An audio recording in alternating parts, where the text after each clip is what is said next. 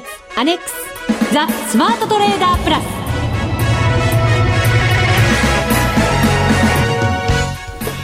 こんにちは内田まさです。この時間はザ・スマートトレーダープラスをお送りしていきます。まずは福様にご登場いただきましょう。国際テクニカルアナリスト福永博之さんです。こんにちはよろしくお願いします。よろしくお願いいたします。お願いします。そして福島さんはい。もう一方の福様は、はい、えー、今週は正真正銘夏休みです。正真正銘ってつけなくてもいいように思うんですけど。そうですか？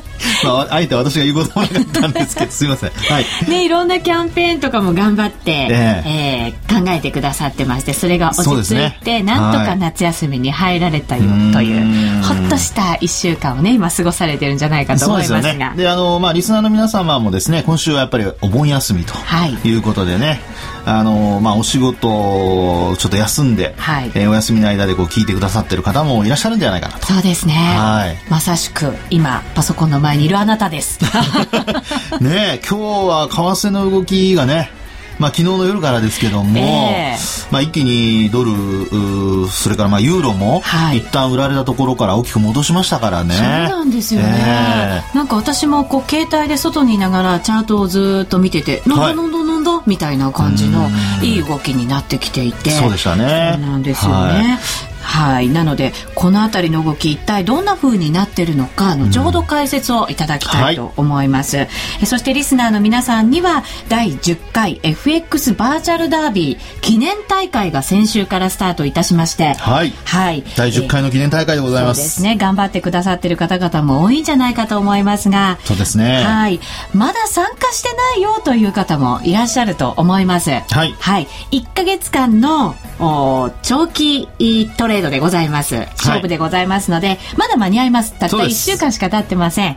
えー、申し込んでないよという方はぜひ申し込んでいただいて一緒にダービー戦いましょう、はい、そうですね。はい。ラジオ日経のホームページからまだまだ募集中でございますのでまずはホームページご覧ください、はい、よろしくお願いします。そうですね、上位に入った方にはプレゼントもありますからね。そうなんですよね、はい、1位の方はちなみにですね、えー、全国共通百貨店商品券の3万円分これバーチャルトレードですけどバーチャルなのに。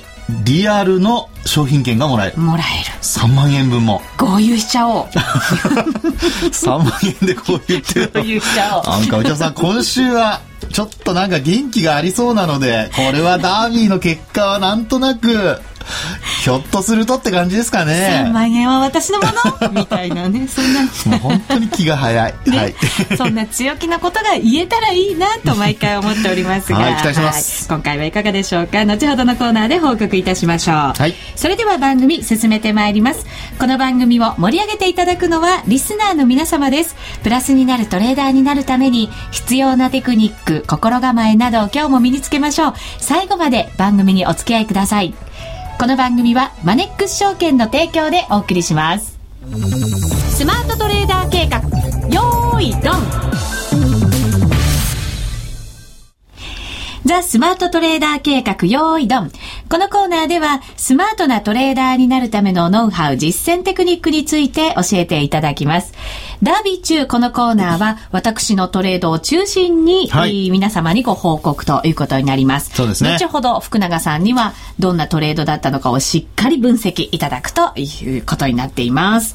さあ、まずはですね、先週のミッションです。はい、えー、ポンド円で勝負せよと。そうでしたね。はい、いただきました。まあ、ちょうどロンドンオリンピックがね、えー、終わろうというところでのミッションでしたので、はい、えー、ポンドを使って、まあ、ポンドで勝負せよということだったですね。はい。はい、えっ、ー、とですね、まずは、冷やしのチャートからいきますね。ホームページにもこのチャートを掲載してますので、はい、ご覧いただける方はぜひご覧ください。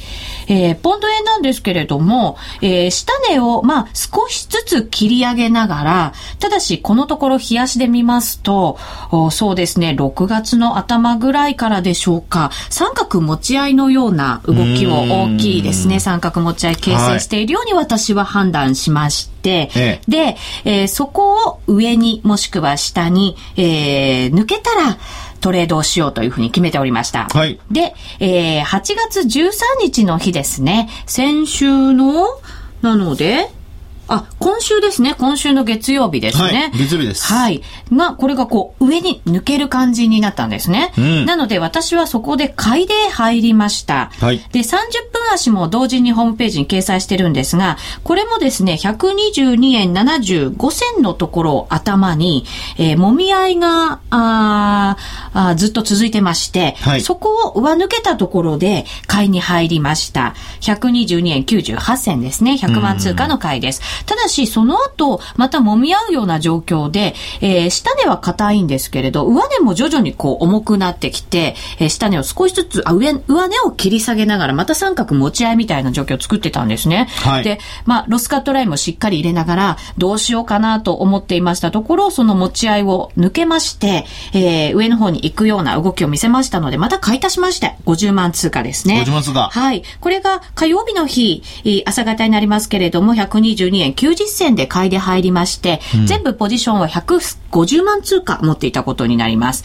で、その日の火曜日の午後になりましてですね、まあ夕方近くでしょうかね。はい、え結構大きく上にポンと離れましたので、はい、そこでその後仕事もまだまだありましたから、うん、確実に手締まおうと思いまして利確しました。はい。はい。123円30銭で決済すべていたしまして、うん、これは指し値ですか？いえ、これはですね、はい、もうあの仕事がありましたので、しっかり見ていて、もちろんあの指し値も入れてあったんですけれど、うん、あのー、もうちょっとこう上値も重くなってきたところで手締まいました、自分で。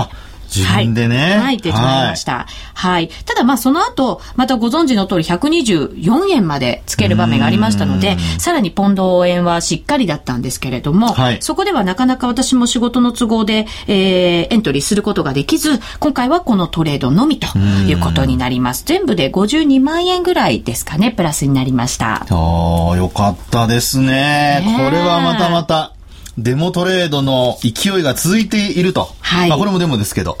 まあそうですね。はい、うん。でもやっぱり出足はしっかり言っときたいですもんね。うん、そうですね。はい。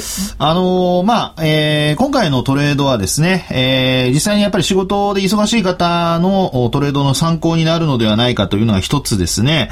で、まずはその三角持ち合いというところですね。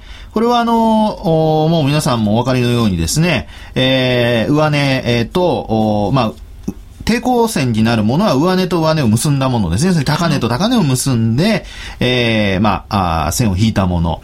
それからあと、サポートラインになるのが、これは安値と安値を結んだものということになりますね。はい。で、内田さんの線をの引き方を見てみますと、これ、ローソクの、いわゆるあの、実体と言われるとこですね。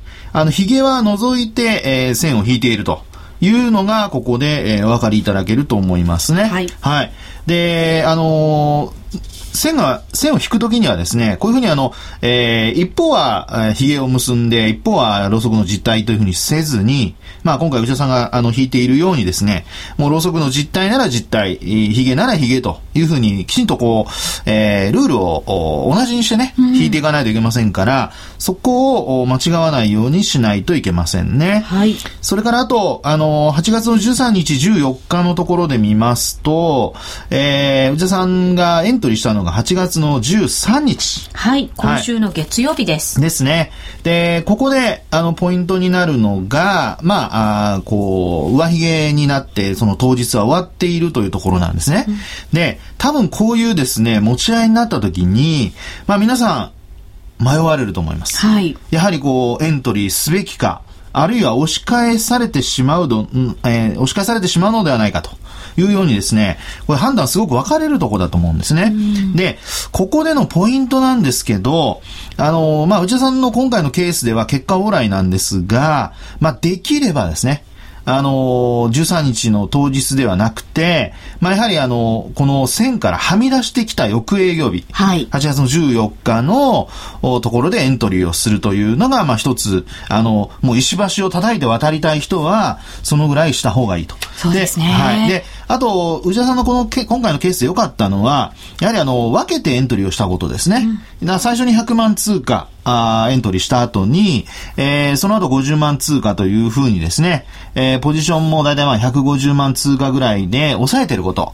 まあ、これもですね、えー、まあ、どっちに行くのかな、動くのかなという、その不安を、おまあ、ポジションにこう、ちゃんと伝えてですね、伝えるっていうのは、要は少なめにしてということで、きちんとこう、まあ、管理ができてますので、コントロールできてますので、まあ、そういう意味では良かったのではないかなというふうに思いますね。うん、そうですね。13日のエントリーは、私も、はい、あ、しまった、ちょっと早すぎたなっていうのは、実はずっと後悔として残っていて、ええ、で、プラス、こう、今回少ないポジションで、はい、こう、積み重なれ、積み重ね、積み重なることができたのは、はい、えっとですね、いつもあの、ダービーの上位者の方々って、そんなに多くのポジション持ってないんですよね。そうですね。少ないポジションを何回かに分けて、こう、積み重ねていって、てそうなんですよね、それが頭にずっとあったので、今回は参考にさせてもらおうと思って、はい。はい、先輩方の、はい、勉強させていただきました。で、あともう一つですね、これテクニカル的にちょっと細かい話になるんですけど、はい、この8月13日、まあ、結果往来につながった一つの背景としてですね、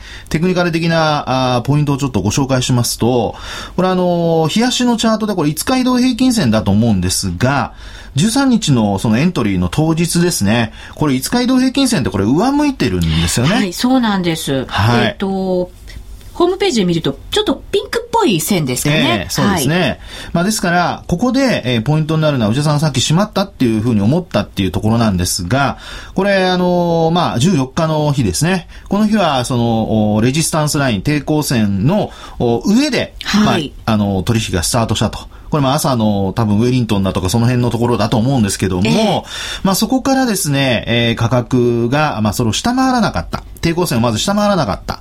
それからあともう一つは、やはり5日移動平均線も下回らなかったと。はい。いうことで、えー、まあロスカットをしなくても済んだということなんですよね。そうですね。あの、比較的その5日線はずっとこう上回った状態で、終値を迎えてる日が何日間か続いてたので、はい、そうですね。やっぱりこう上に行きたがってるんだなっていう感じは受けましたね。はい、そうですね。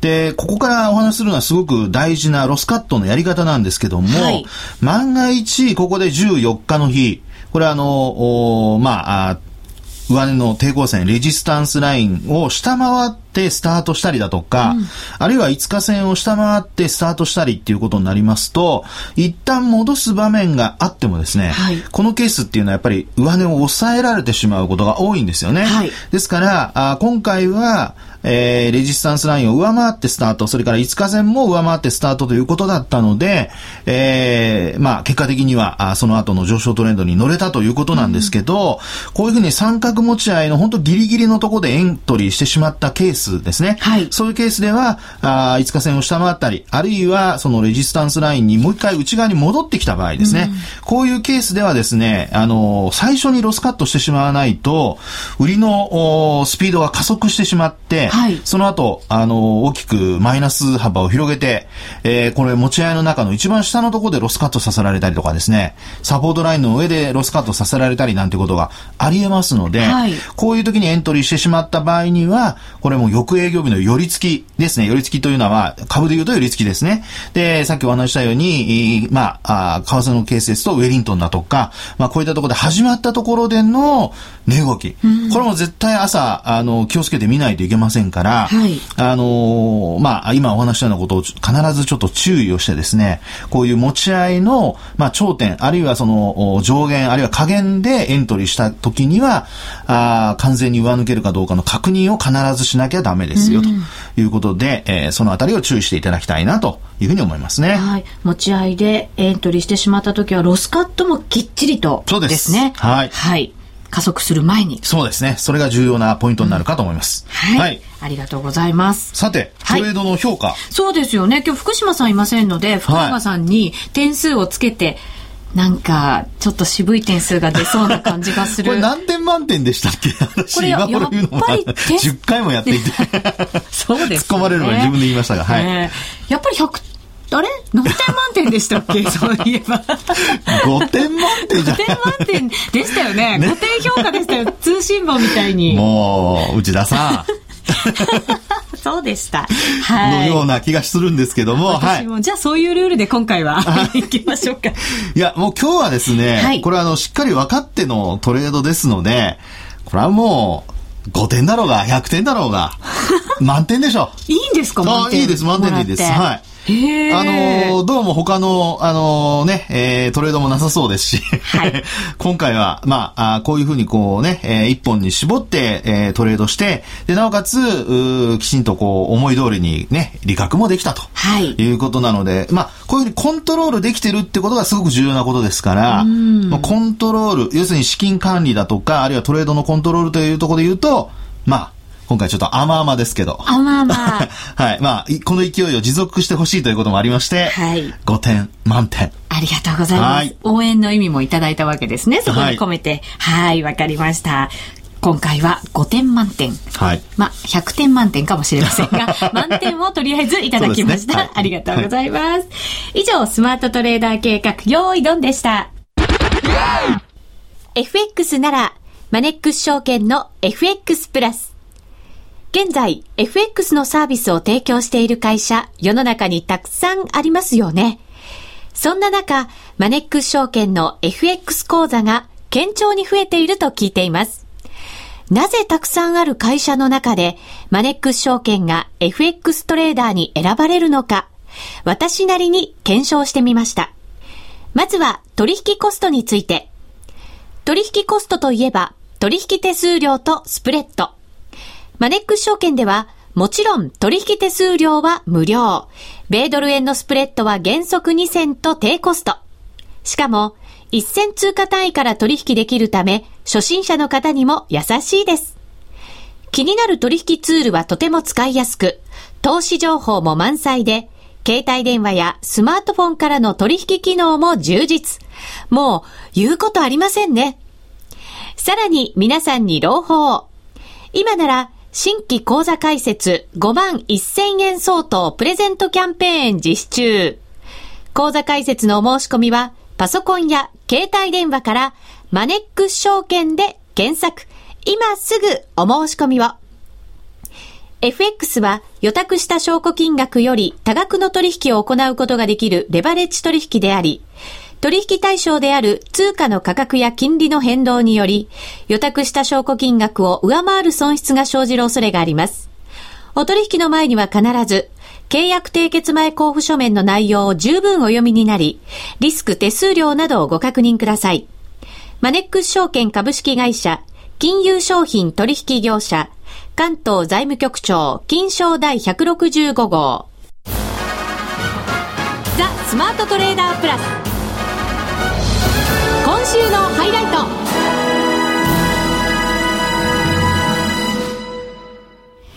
さて、このコーナーでは、今週の動き、そして今後の見方について福永さんからアドバイスいただきましょう。さあ、まずは、ドル円の動きがちょっと変わってきましたか？ドルっていうふうに言ってもいいかもしれませんが。はい、そうですね。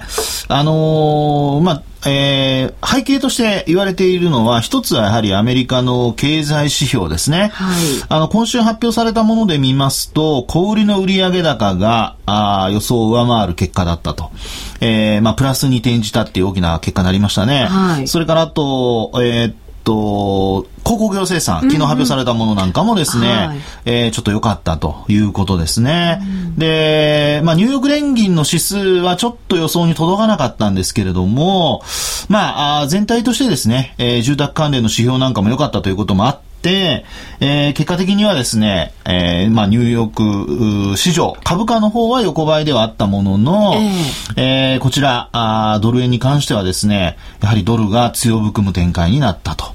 で、先ほどの内田さんの話にもありましたように、まあ、対円だけではなくてですね、ドルは他の通貨に対しても結構強含んできているということですので、うんはい、えー、まあそういったところから見ても、あのー、まあ円だけがですね、ドルに対して、えー、強含んで頑張るということがなかなかできなくなってきている。うん、まあいわゆるあのクロストレ,、えー、トレードですね。クロス取引で、えー、ドルがまあ他の通貨に対しても強くなってきているということもあって、まあ円のちょっと弱含みというんでしょうかね。うん、まあユーロに対しても同様にちょっと弱くなってきていると。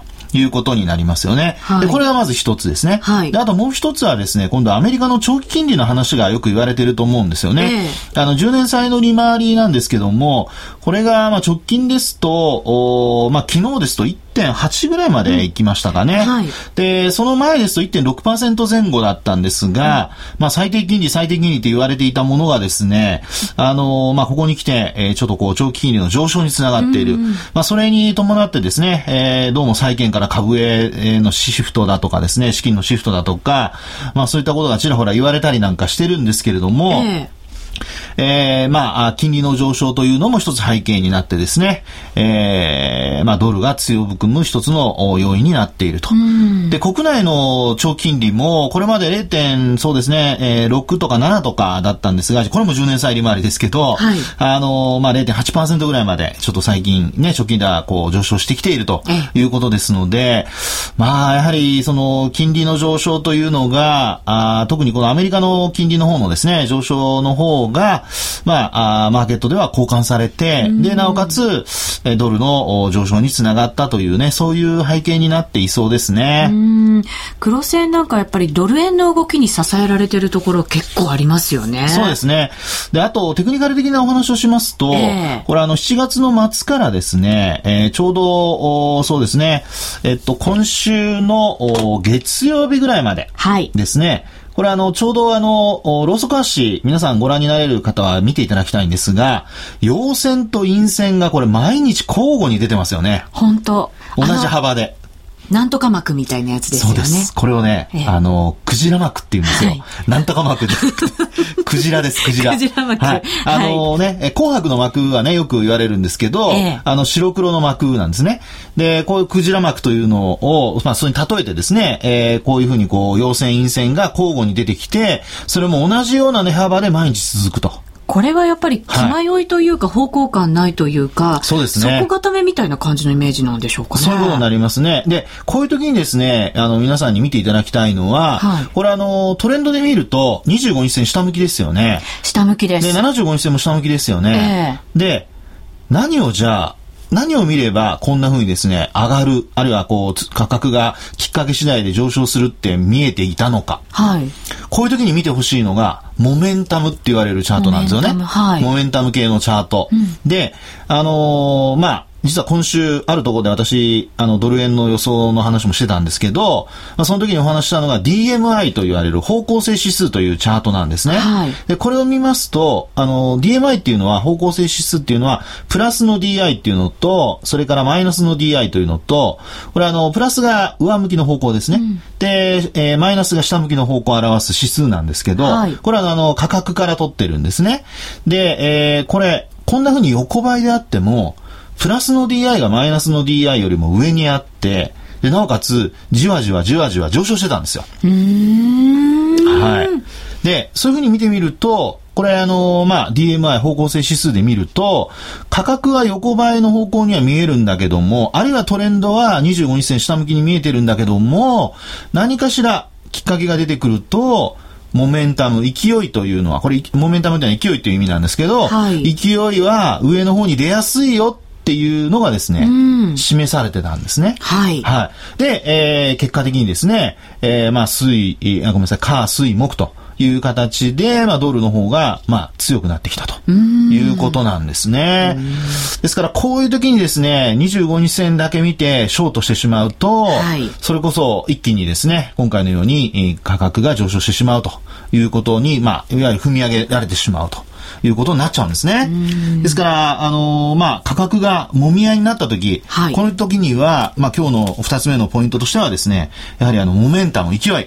これが上向きの方向が強いのか、あるいは下向きの方向が強いのか、それ両方ね、えー、確認していただきたいなと思いますね。うん、そうですね。はい、今ドル円ですが、75日、もちろん下向きなんですけれど、はい、今のところではローソク足、それを上抜けてきてるんですよね。そうですね。ままず、もちろん今の現在でなので、はい。はい。ね、このままこう上に行けば、少しまた安心感が出てくるような感じはしますよね。そうですよね。えー、あの、このままですね、あの、75日線を抜くような形で終わると、えー、この場合で言うとですね、あのー、これ75日線が、あまあこれまで抵抗だったんですね。ずっとはね、はい、きっちり抑えてきましたよね。7月の12日もそうでした。えー、それからあと6月のこれ25日ですね。うん、まあここでもですね、75日移動平均線が完全に上値を抑えてたんですけど、はい、まあ本当に今日、今現在では抜いたまま推移していると。はい。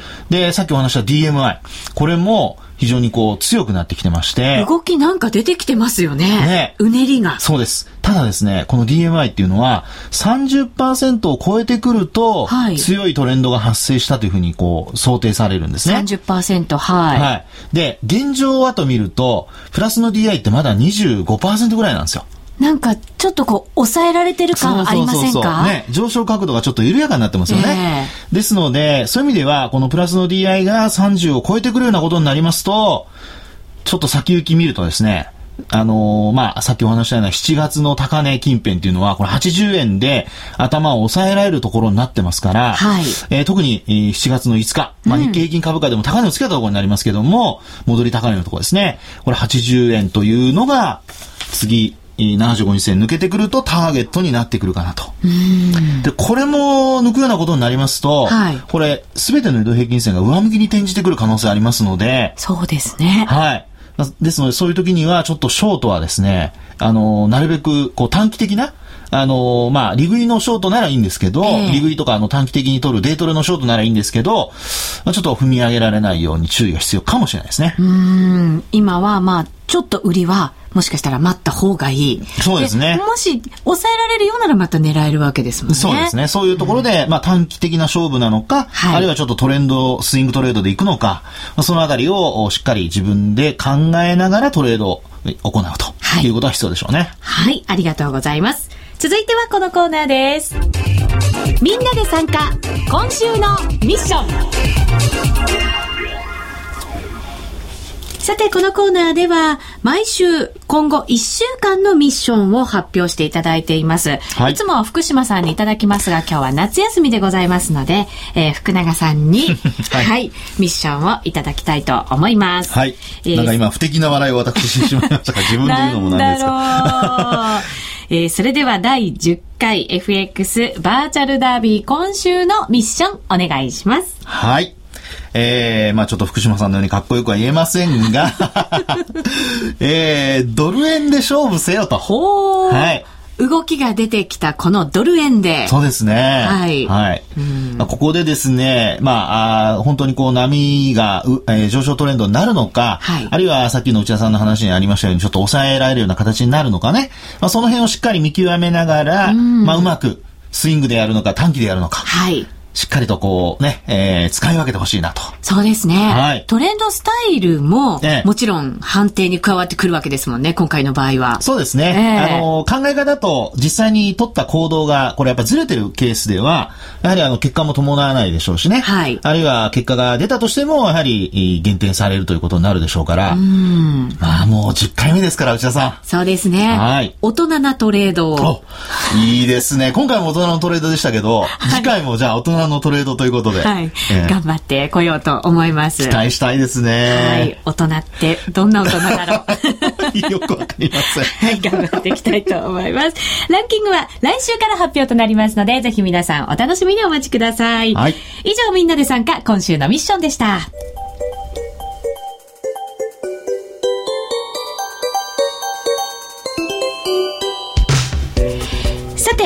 という間にお別れのお時間が近づいてきました。はい。はい。第10回の FX ダービーが始まっていますので、そうですね。はい。まだ間に合います。ぜひ、ラジオ日経のホームページからエントリーお待ちしています。お待ちします。商品もありますからね。そうですね。はい。えー、ミッションは、ドル円という方でございます。皆さんも頑張ってくださいね。お相手は、福永博之と内田まさみでお送りしました。それでは皆さん、また来週まこの番組はマネックス証券の提供でお送りしました。